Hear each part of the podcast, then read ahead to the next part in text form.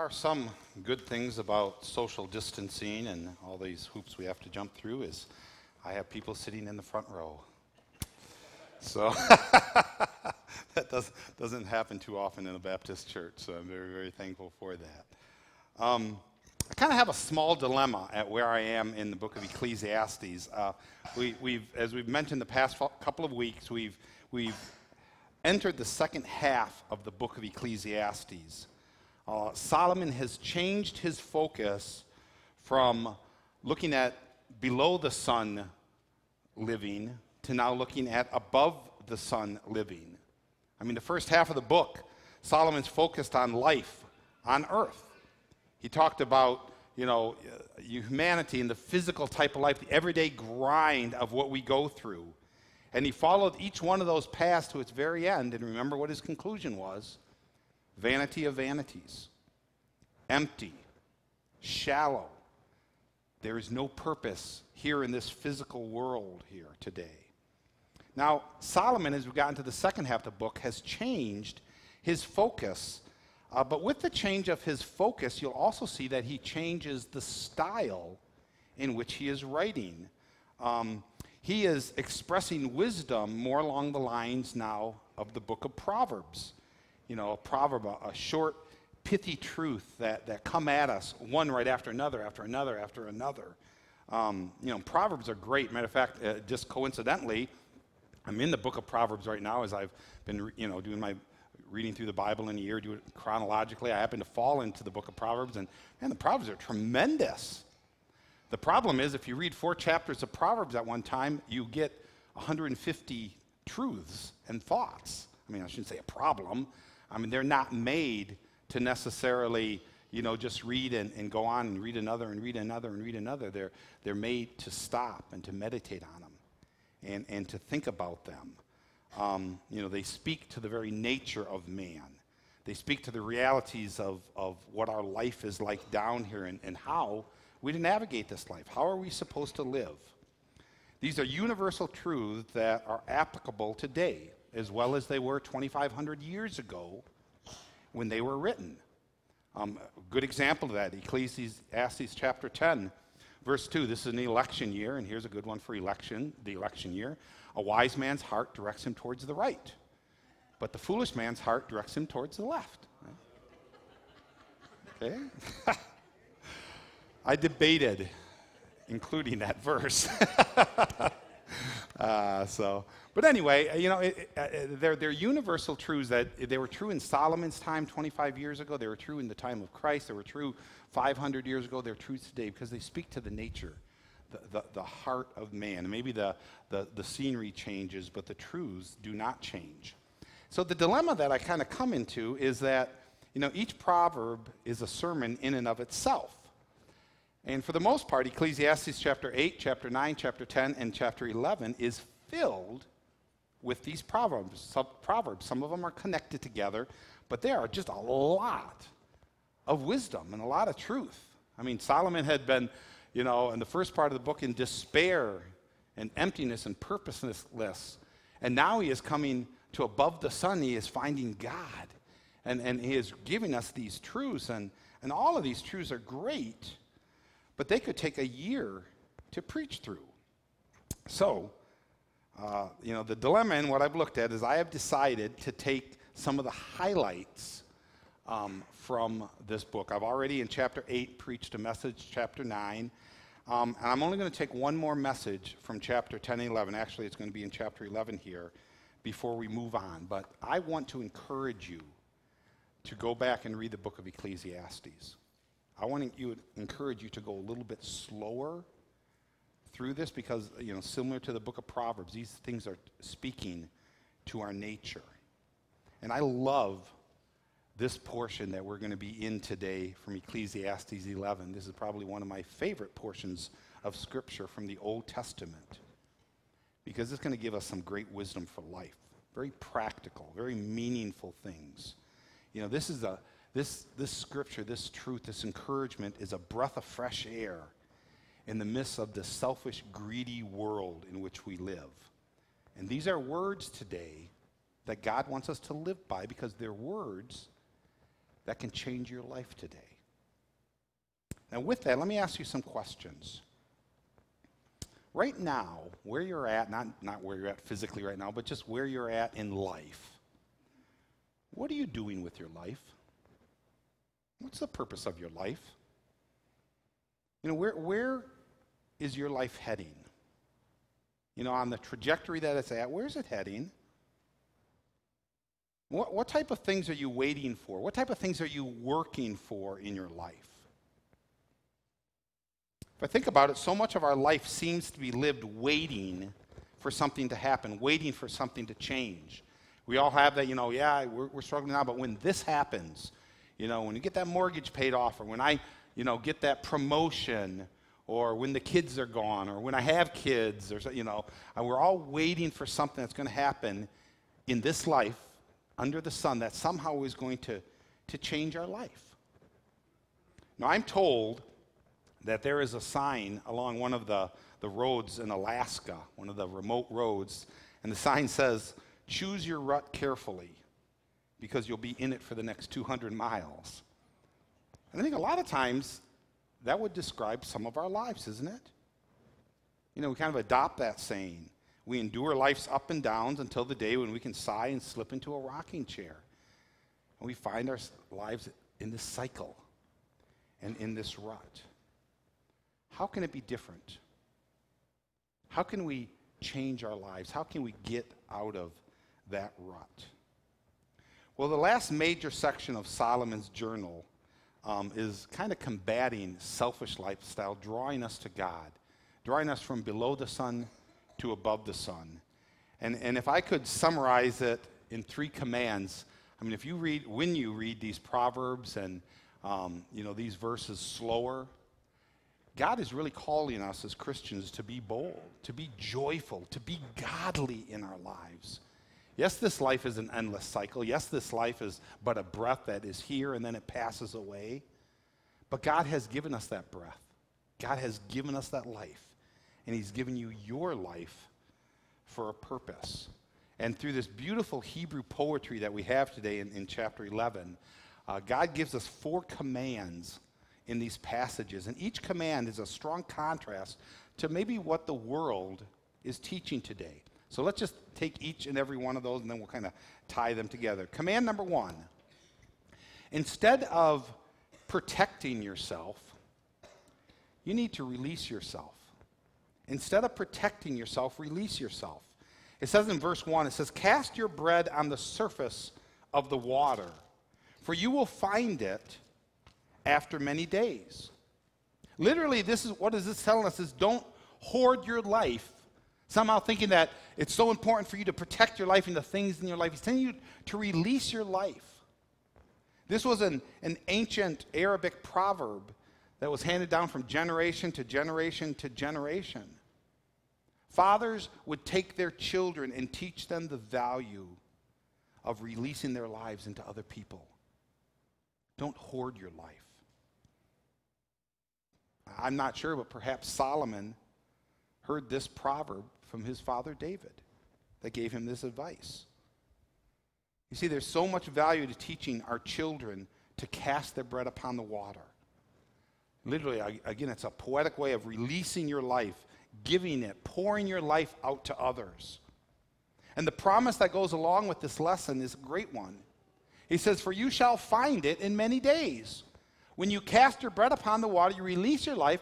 Ultimately, you're going to find it in many days. There's something remarkable about God's faithfulness in bringing our lives back to Him and back to us with any number of benefits and, and blessings. I mean, think about the disciples with, as they were walking with Jesus Christ. These are men who cast their bread upon the water. They walked away from their fishing businesses, from their homes, the comfort of their community, and, and they came to Christ. And they asked him about this at one point. And remember what Christ told them in, in, in Luke chapter 18? He says, Peter said to him, Behold, we have left our homes and we have followed you. And he said to them, Truly I say to you, that there is no one who has left house or wife or brothers or parents or children for the sake of the kingdom of God who will not receive many times as much at this time and in the age to come receive eternal life. You see, a life given to God is a life with many returns. Second command, and again, these kind of piggyback off each other. The second uh, command or advice that he gives us is rather than hoarding, give and invest. Give and invest your life. Again, verse 2. It says, Divide your portion to seven or even to eight, for you do not know what misfortune may occur on the earth. Now, in, in today's vernacular, it would say diversify, diversify your life. You know, let the benchmark of your life be generosity, bold, unselfish generosity. Pour your life into other people. And again, this is a kind of a, a, a complementary proverb to verse 1, where it says to, to cast your bread upon the water. Give of yourself to others. One of the authors I read on this, he put it like this He says, Make duplicate keys for your life, hand them out to many people, let them into your life, invest in many people. And, folks, there is a great danger to that when you open up your life, when you pour your life into other people, when you become a servant of other people and you care about other people. I mean, there's a, there's a great risk.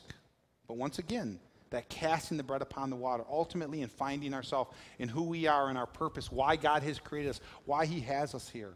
God says, I can, I can let you know. I'm going to let you know by the giving of yourself, you're going to come to know yourself and who you are.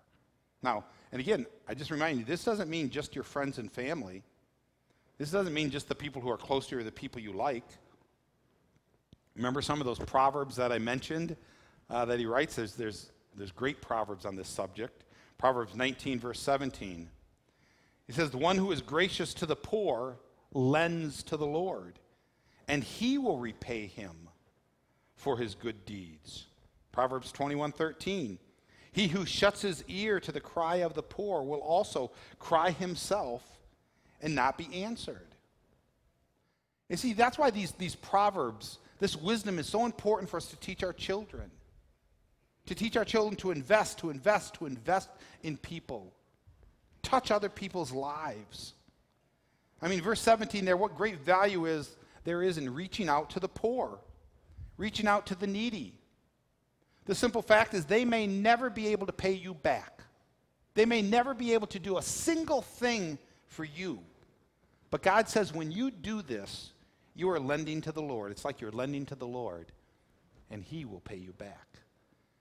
I, I would just love to have God indebted to me. Not indebted to me. I mean, I owe the debt to him. But that's the picture that he has here. God says, I'll take care of it. You're just worried about the investing part. You worry about the pouring your life into others part. Proverbs 21 13. I mean, it talks about if, if on the negative way, if we turn, you know, from the cry of the needy, someday we will cry in need. And there's not going to be anyone to answer us. And I believe that's what Solomon was trying to express in the last part of verse 2 there. He says, For you do not know what misfortune may occur on this earth. I mean, you know, you don't know if your circumstances are going to change. And those people whom, you know, you've been pouring your life into and seem, you know, oh, that's all you I'm giving, I'm going, and I'm doing. And suddenly God gives them the chance to be there for you. You know, great wisdom. Great wisdom for us to teach our children. Third thing, in the place of just drifting through life, we need to pursue, we need to be purposeful in our lives. Verse 3 and 4. If clouds are full, they pour out rain upon the earth. And whether a tree falls towards the south or towards the north, wherever a tree falls, there it lies. He who watches the wind will not sow, and he who looks at clouds will not re- reap. So, so in contrast to the first two people in the Proverbs we talked about, that are, you know, casting their, their bread upon the water, they're diversifying, they're pouring themselves into seven, into eight, wherever they have that opportunity. I believe these Proverbs are talking about people who don't invest, who don't look outside themselves. You know, they occupy themselves with only the everyday cares of their living in their life food, shelter, clothing, sleep. You know, and nothing wrong with those things, but they never get beyond those things. You know, they, they're making a great living, but they're not really making a life. And there's a difference between the two. They watch the rain, they worry about the wind. A tree falls, whether it falls to the north, to the south, where it falls, there it lies. There's nothing you can do about it, you know, and just kind of kind of observing what's going on, never breaking out of the everyday living to pursue or to sow in others' life. In other words, what's happening is, go- is going to happen. And somehow we have it in our mind that, you know, when we get into this adulthood, that somehow, you know, we scratch out a living for 45 years until we retire. And then we just rest our lives away from that point out. And it's so easy for us to enter into one of those 200 mile ruts in our life and never get out of it. God says if you do that, you will not sow or you will not reap. He who watches the wind will not sow. He who looks at the clouds will not reap. And I thought about this this past week as I was kind of going over all of this. The neat thing about these verses and these proverbs, we're talking about teaching them to our children. But one of the neat things is I don't see an age limit on this advice. These are good advice for our kids. These are good advice for you. This is good advice for me. I mean, nowhere does it say that you're going to reach an age when no longer should you be sowing in other people's lives. No longer should you be investing in other people's lives. No, long should, no longer should you be casting your bread upon the water. There's no age limit here. You know, it's interesting. John Wesley, you know, a name we're all familiar with, John Wesley, he was 88 years old and he was still preaching the gospel. Elegant, powerful. Michelangelo, at the age of 66, painted one of the most popular paintings of the Last Supper. 65 year old Norman Bright ran the Boston Marathon in 2 hours, 59 minutes, and 59 seconds. 65 years old. I'm lucky to make it in that time to my refrigerator. I mean, here is a man who didn't stop. Benjamin Ryrie, who was a missionary to China, uh, the China Inland Missions, he learned New Testament Greek when he turned 80 years old. See, the idea here is what are you doing standing around watching the wind? What are you doing waiting for something to happen? The idea is to invest. The idea is to sow your life, diversify your life into many other people. You know, some of these seeds, you know, are going to are, they, they're going to take root and they're going to, you know, reap a harvest. Some aren't going to. But if you're just standing there watching the wind and watching the cloud, clouds fill up, and you're not moving, you're not investing, you know, nothing is going to happen. You know, that, tra- that saying that God, you know, it, it's easier to steer a moving vehicle, you know, so we've got to be moving. We've got to be doing, and God will do something. And there are people all around us today, all around your neighborhood, if you go into a workplace, there are people at work who need Jesus Christ as their Lord and Savior. There are people that are hurting. What are you waiting for? What are we standing around watching?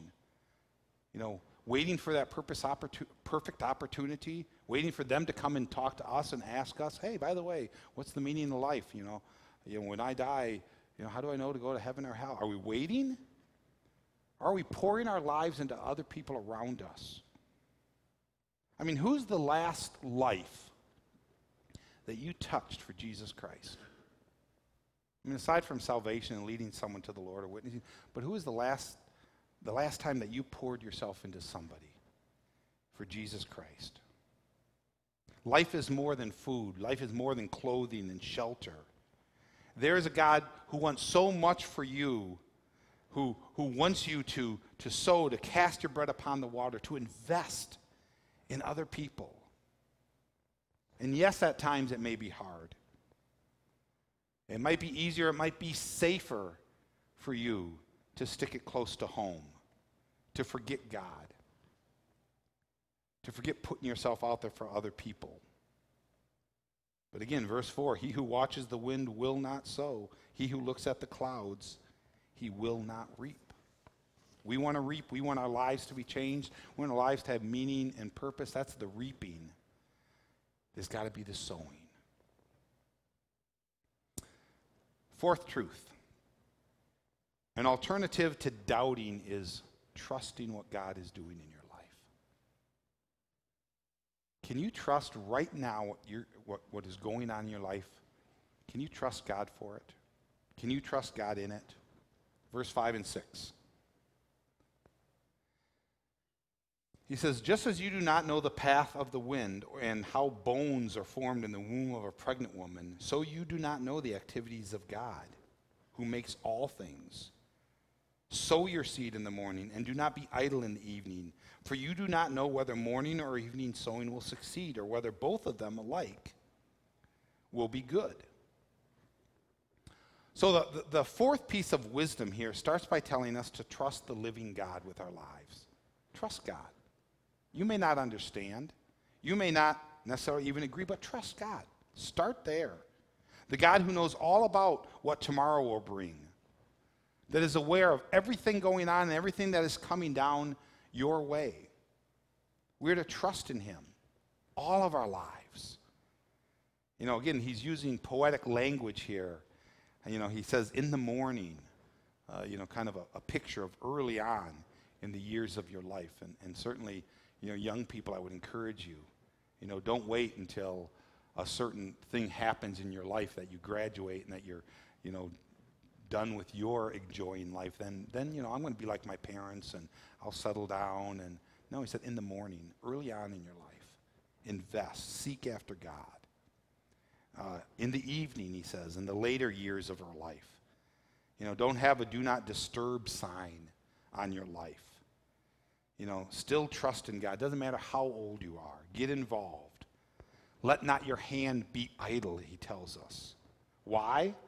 Because for you do not know whether the morning or evening sowing will succeed, or whether both of them alike will be good. We don't know what God is going to do at any time in our life.